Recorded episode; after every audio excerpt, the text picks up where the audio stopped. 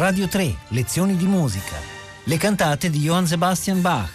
Ottava puntata con Giovanni Bietti.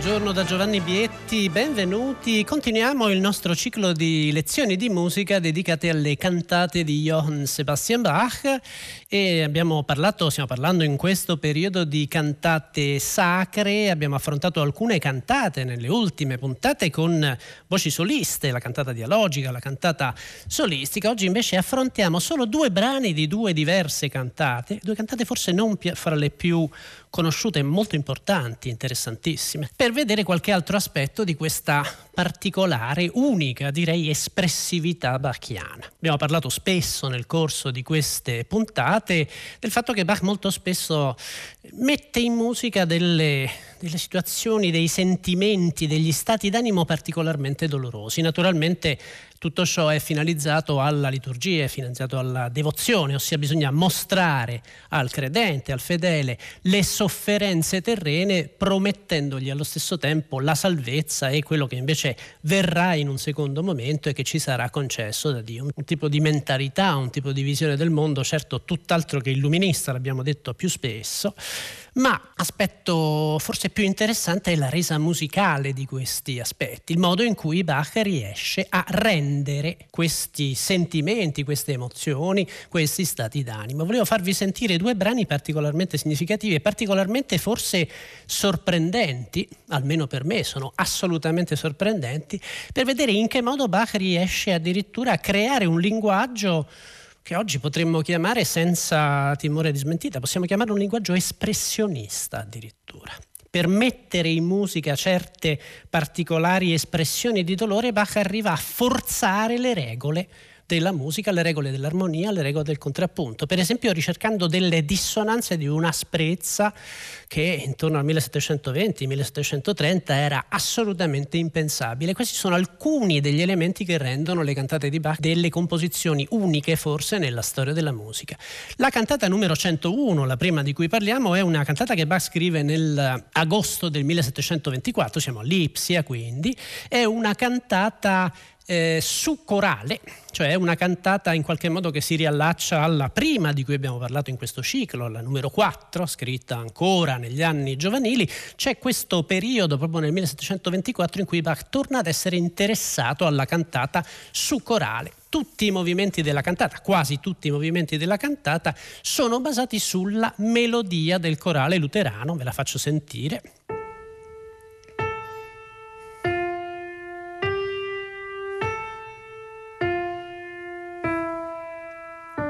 Questa è la prima frase. Seconda frase.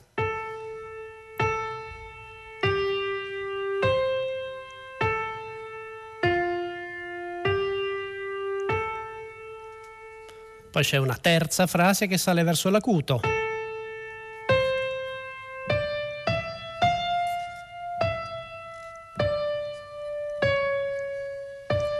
Conosciamo la struttura del corale, ne abbiamo parlato nel corso delle scorse puntate.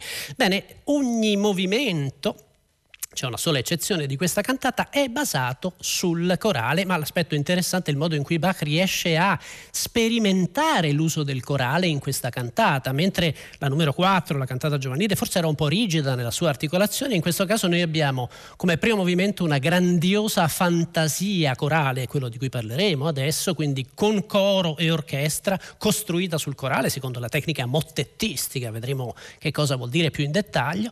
Poi Bach fonde per esempio esempio il recitativo e il corale, l'aria e il corale, nell'area grande area numero 4, il duetto duetto con il corale. Quindi il corale viene inserito, viene fatto dialogare con le diverse forme vocali dell'epoca.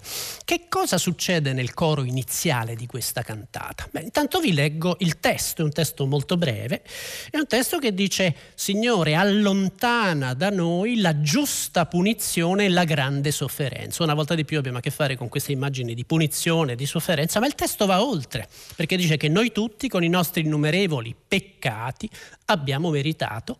E ancora, salvaci dalla guerra, dai giorni tristi, dalle piaghe, dal fuoco, dalla rovina. Vedete quante immagini catastrofiche ci sono in questo testo? Qual è l'idea di Bach? Beh, è un'idea che io trovo veramente incredibile. Intanto abbiamo un grande preludio strumentale, magnifico, in cui suona tutta l'orchestra, un'orchestra ampia. Ci sono ottoni, cornetto e tre tromboni che raddoppiano le voci, poi c'è flauto, due oboi, l'oboe da caccia, la taglie come la chiama Bach, due violini, viola e basso continuo. Il suono è un suono piuttosto aspro, poi lo sentiremo nella versione orchestrale. Vi faccio sentire il materiale iniziale.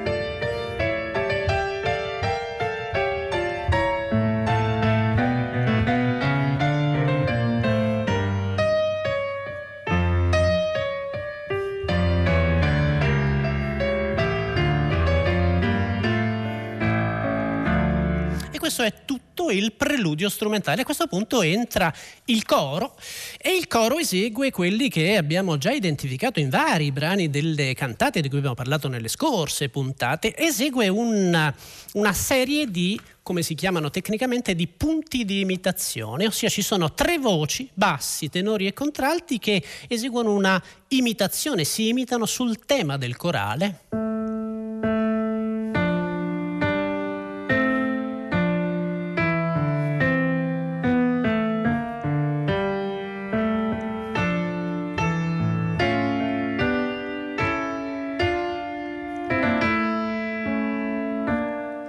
Questo tessuto contrappuntistico in imitazione di tre voci si staglia la voce acuta, il soprano raddoppiato dal cornetto, dalla tromba che suona il corale in valori larghi.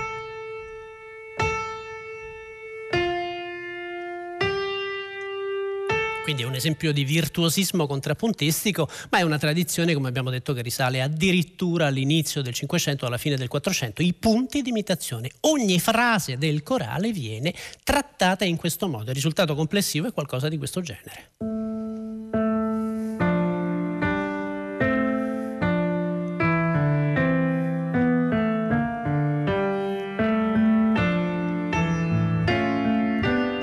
Ecco il corale.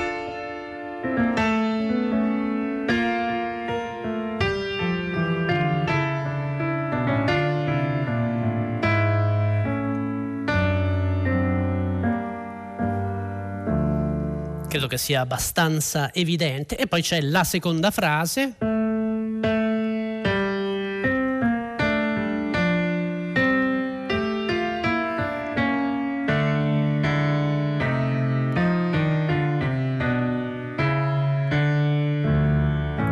Eccetera, su cui si staglia a sua volta la seconda frase del corale. E questa, ripeto, è una tecnica assolutamente arcaica, quindi nulla di nuovo rispetto a ciò che abbiamo sentito in altre cantate.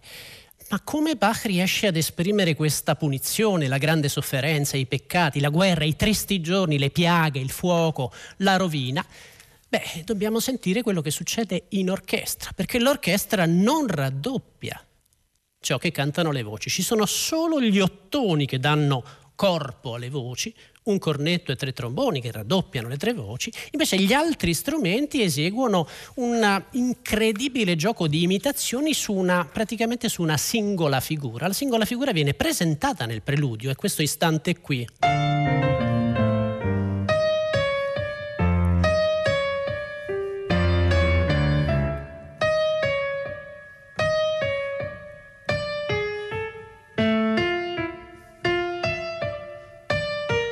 Questi gruppi di tre note che contengono in sé la figura del sospiro.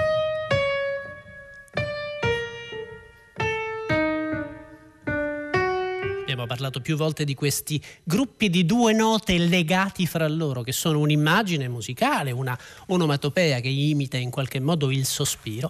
Beh, vi faccio sentire che cosa succede nell'orchestra. È impossibile naturalmente al pianoforte suonare tutto contemporaneamente. Le voci suonano quel tessuto contrappuntistico addirittura un po' arcaico, perfettamente regolare e anche in qualche modo eufonico che abbiamo sentito. Ma sentite cosa suona l'orchestra.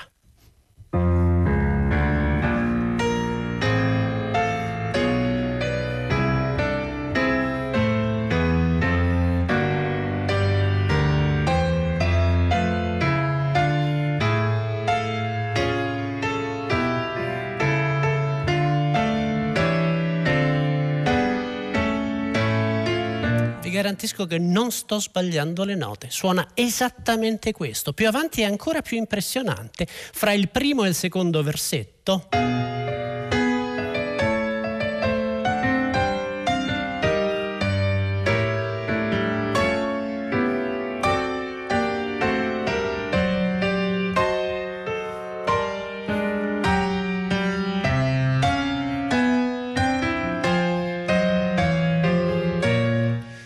So se io sono assolutamente sbalordito da queste dissonanze, tra l'altro questo è un pezzo che mi sono studiato, ho suonato decine di volte, ogni volta che le suono sono nuovamente sbalordito.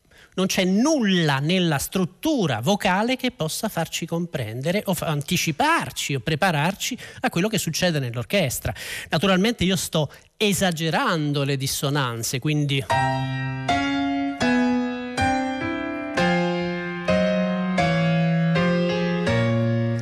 evidentemente nell'esecuzione, nell'intreccio contrappuntistico degli strumenti, quindi degli oboi, dell'oboe da caccia, degli archi, queste dissonanze sono un po' più sfumate o forse sono sfumate nella maggior parte delle esecuzioni che ascoltiamo oggi. La mia sensazione è che Bach volesse in qualche modo metterle in evidenza, tant'è che scrive delle cose radicalmente, totalmente diverse nel coro che in qualche modo è consonante, contrappuntistico, addirittura tradizionale, e nell'orchestra che invece diventa una specie di folle esercizio espressionistico nel cercare di dare più potenza possibile alle immagini di dolore, di sofferenza. Che interpretazione possiamo dare? a questo dualismo veramente sbalorditivo? Beh, probabilmente l'aspetto terreno, le sofferenze sono gli strumenti, mentre le voci nella gerarchia settecentesca la musica vocale era superiore alla musica strumentale, naturalmente le voci sono la voce di Dio, quindi sono le voci consonanti, le voci in qualche modo armoniche e armoniose. Questa è forse un'interpretazione semplice, ma credo la più anche attinente a questo brano impressionante che adesso vi farei sentire per intero, dura circa sei minuti, vi guido un po' durante l'ascolto, vi annuncio i diversi versetti del corale e provate anche a seguire questa impressionante resa della sofferenza attraverso le dissonanze nell'orchestra. Ecco il primo movimento della cantata numero 101. Preludio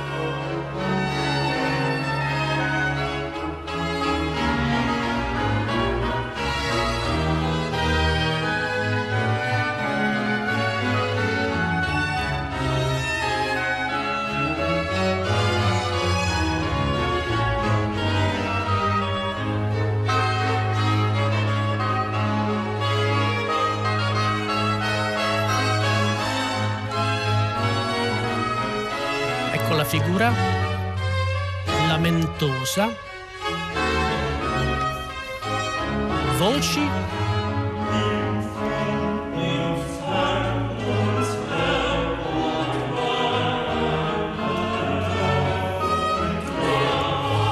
Prima frase del corale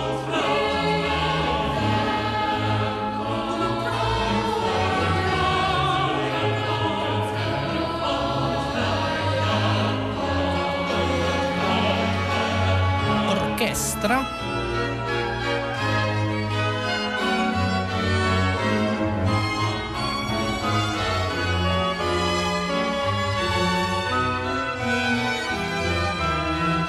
Le dissonanze si sentono eh?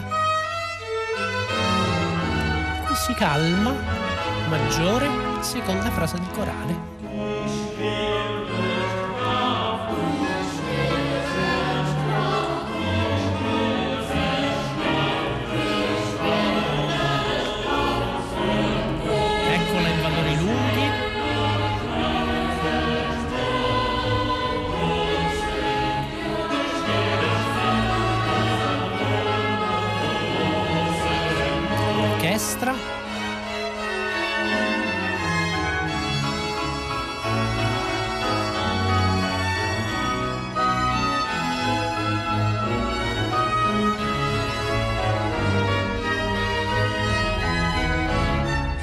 sempre la figura di lamento.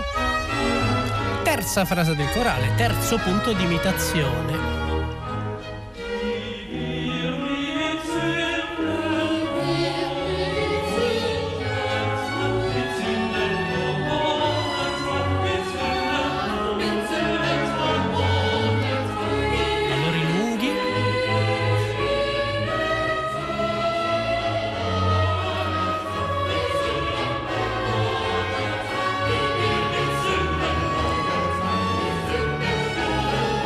l'orchestra insiste sulla figura di lamento?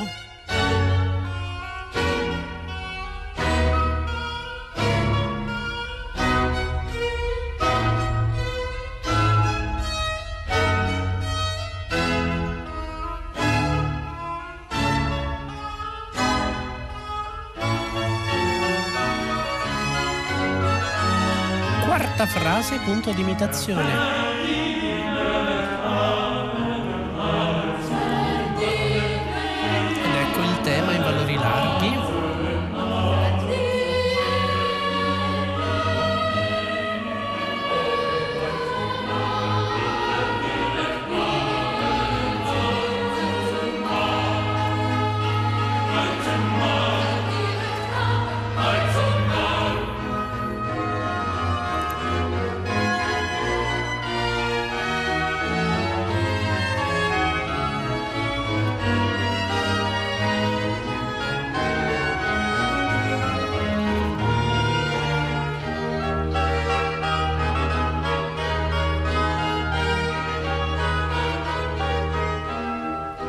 Nuova frase.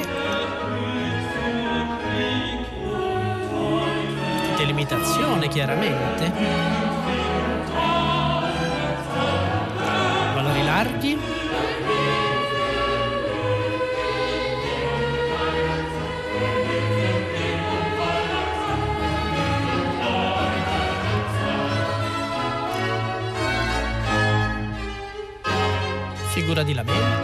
Sentite l'insistenza.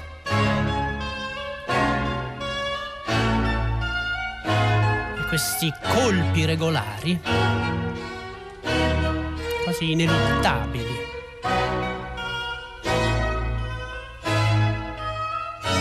Nuova frase.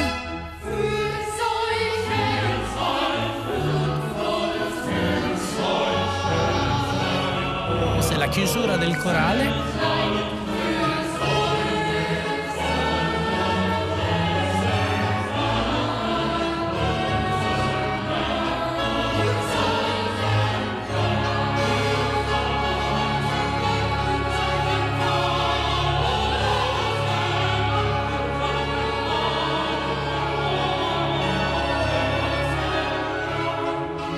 riprende il ritornello strumentale iniziale con cui si conclude questo brano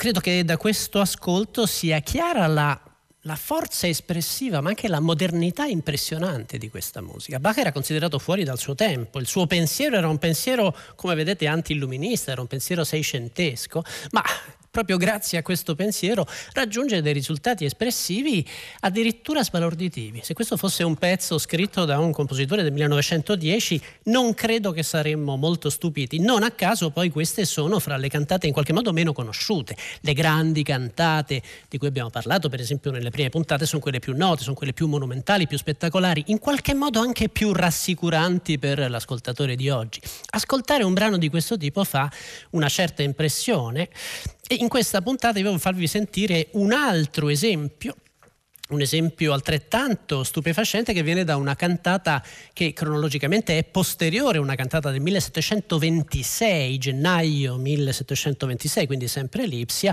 Nella numerazione delle cantate questa è la numero 13, Meine Seufzer, meine Tränen, Tränen, le lacrime, quindi fin dall'inizio abbiamo questa una volta di più l'immagine di sofferenza. Bach nell'autografo la chiama concerto da chiesa.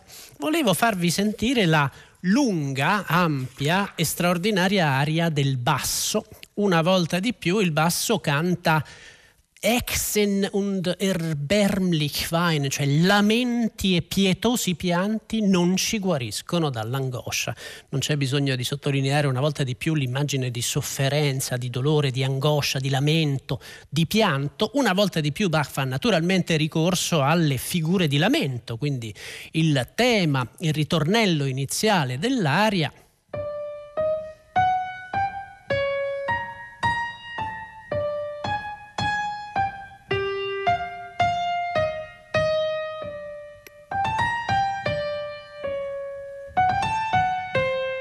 Sentite?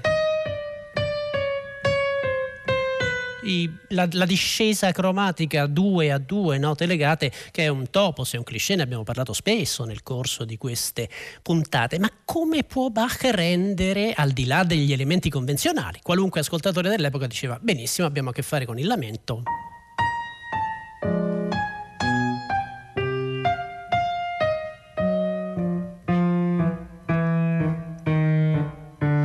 basso suona così, assolutamente convenzionale. Ma volevo farvi sentire per esempio il rapporto che c'è fra questa melodia che vi ho accennato, suonata dal, dal flauto, dal flauto dolce, e il basso. Eh, provate a sentire, vi faccio per intero questo ritornello.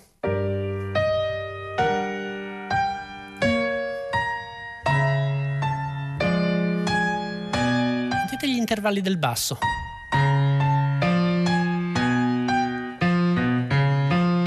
Tutti intervalli proibiti, sono tritoni, sono terze aumentate.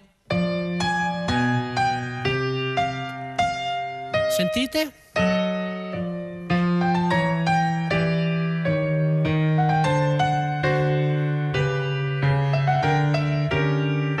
C'è qualcosa che non va? Proviamo a sentire questi movimenti paralleli. D'accordo? questa è una settima e una sesta aumentata, ma queste sono due settime. E questi sono intervalli che nel contrappunto non sono ammessi. Cioè Bach sta rendendo volutamente sbagliata, sofferente la scrittura musicale. Capite la, la, modernità di questo pensiero? Per trovare un altro mm, compositore che scrive musica, come dire, volutamente brutta, volutamente sbagliata per un effetto espressivo, dobbiamo aspettare qualcosa di Beethoven, forse la marcia funebre di Chopin e poi musica della seconda metà dell'Ottocento e tanta musica del Novecento, ma quelli sono effetti grotteschi. In questo caso Bach vuole veramente conficcare una lama nell'animo del suo ascoltatore, del devoto luterano che veniva nella chiesa di San Tommaso a Lipsia e l'effetto è qualcosa da una parte di, di terrificante perché la scrittura è malata la scrittura è proprio angosciosa, sofferente, piangente, ma naturalmente come sempre la cantata punta verso un momento di risoluzione, il corale conclusivo in cui il il corale canta resta fedele anima, abbi fiducia solo in colui che ti ha creato. Quindi questa idea di una salvezza che non è terrena una volta di più. Io volevo farvi sentire per intero quest'area che è un'area molto estesa, come avete sentito, assolutamente straordinaria. Non abbiamo il tempo, cominciamo a sentirla, vi seguo un po' durante l'ascolto. Questo ritornello, come sentirete, torna regolarmente a inframmezzare gli interventi della voce, quindi questa non è un'area col da capo, è un'area che proprio è in forma ritornello, è nella forma del concerto strumentale dell'epoca. Vediamo dove riusciamo ad arrivare. Nel frattempo io vi saluto, vi do appuntamento alla prossima settimana, parleremo di brani molto più sereni, molto più rassicuranti perché affronteremo un paio di cantate profane di Bach. Intanto una buona domenica da Giovanni Bietti. Sentite i lamenti. Ecco i movimenti paralleli. Il primo secondo è quello stonatissimo. E qui l'aria si rasserena. Questi movimenti ascendenti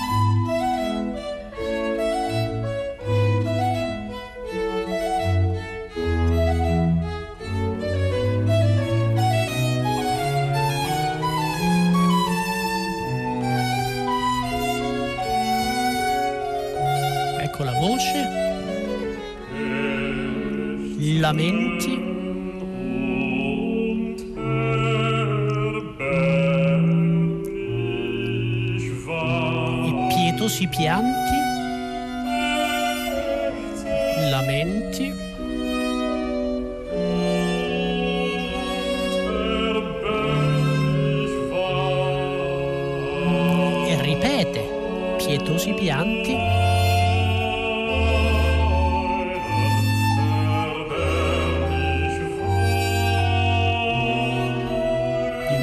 discesa.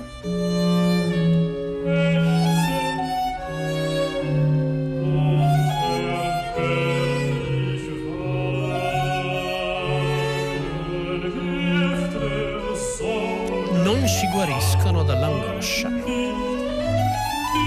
Nicht, niente.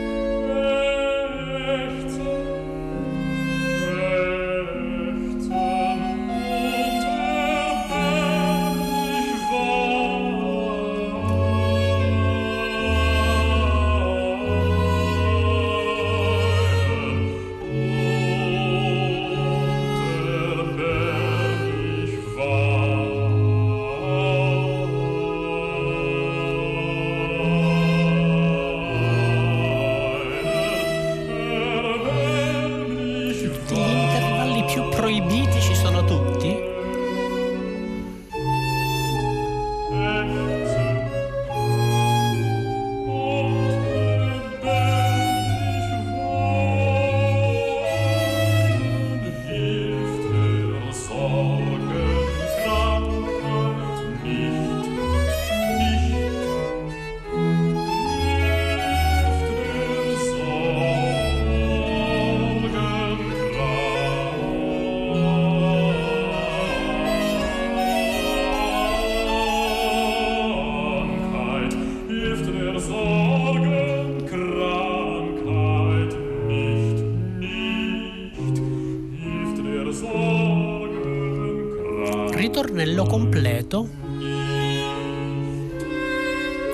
in un'altra tonalità?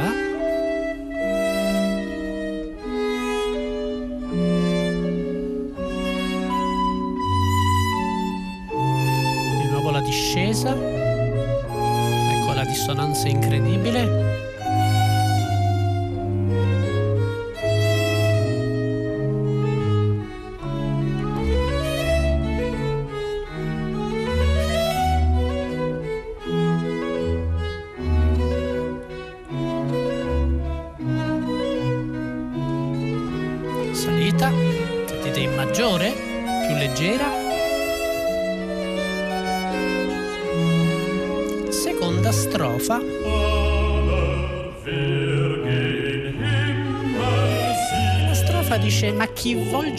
verso il cielo lo sguardo in cerca di conforto potrà scoprire una luce di gioia. Forse è quel gesto ascendente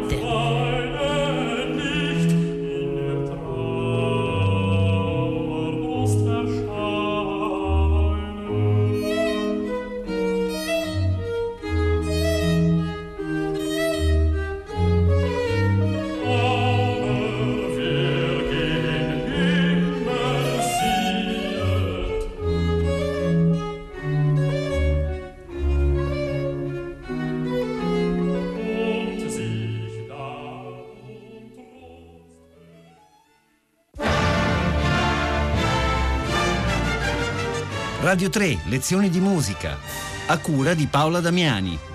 Potete ascoltare tutte le lezioni di musica dal sito di Radio 3 e scaricarle con l'app Rai Play Radio.